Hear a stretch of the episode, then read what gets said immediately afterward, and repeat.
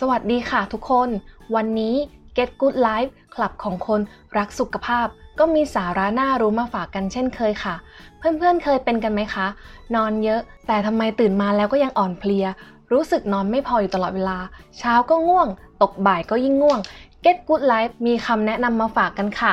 วิธีแรกนะคะที่อยากจะมาแนะนำเลยก็คือ ปิดโทรศัพท์มือถือ หรือกด Airplane Mode ก่อนนอน เรื่องนี้นะคะก็เป็นเรื่องที่หลาย ๆ คนทำได้ยากมากๆค่ะ แต่เพราะการเล่นมือถือก่อนนอน แล้วปล่อยให้หลับคามือถือไป อาจเป็นสาเหตุที่ทำให้ร่างกายของเรานั้น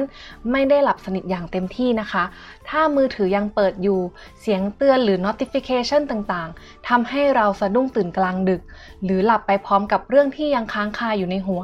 ก็อาจจะทำให้ตื่นนอนแล้วไม่สดชื่น หรือเพลียได้ค่ะ ถัดมาก็คืองดกินอาหารมื้อดึกแล้วนอนทันที เพราะว่าการกินอาหารมื้อดึกแล้วนอนเลยทำให้ร่างกายทำงานหนัก และรู้สึกเพลียเมื่อตื่นขึ้น ดังนั้นควรงดอาหารมื้อดึก หรือควรกินอาหารก่อนนอน 3-4 ชั่วโมงค่ะ ถัดมาก็คือการจัดห้องนอนให้เหมาะสมกับการนอน เพราะห้องนอนของเรานะคะ ก็ควรเป็นห้องสำหรับนอนจริง ๆ ไม่ควรจะมีทีวีหรือคอมพิวเตอร์ เพราะอาจจะทำให้ร่างกายของเรานั้น ไม่ได้พักผ่อนอย่างเต็มที่ค่ะ หรือถ้ามีนะคะ ก็ไม่ควรจะเปิดทิ้งไว้จนเราหลับไปค่ะ และควรดื่มน้ำระหว่างวันเยอะๆนะคะ เพราะว่าการที่เราดื่มน้ำเปล่า จะช่วยให้เลือดในร่างกายหมุนเวียนได้ดี หัวใจสูบฉีดเลือดได้อย่างมีประสิทธิภาพ ร่างกายมีออกซิเจนหมุนเวียนสม่ำเสมอ และช่วยลดอาการเพลีย หรืออาการนอนไม่พอได้ค่ะ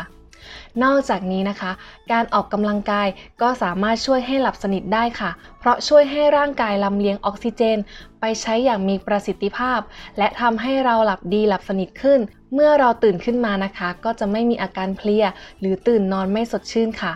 สุดท้ายนี้นะคะ ก็อยากจะแนะนำให้ทำจิตใจให้ผ่อนคลาย และพยายามไม่เครียดค่ะ สิ่งสำคัญนะคะที่ทำให้มีอาการเพลีย อาจจะต้องลองสำรวจว่าในใจของเราในสมองของเรา อาจจะมีเรื่องเครียด เรื่องไม่สบายใจติดค้างอยู่หรือเปล่า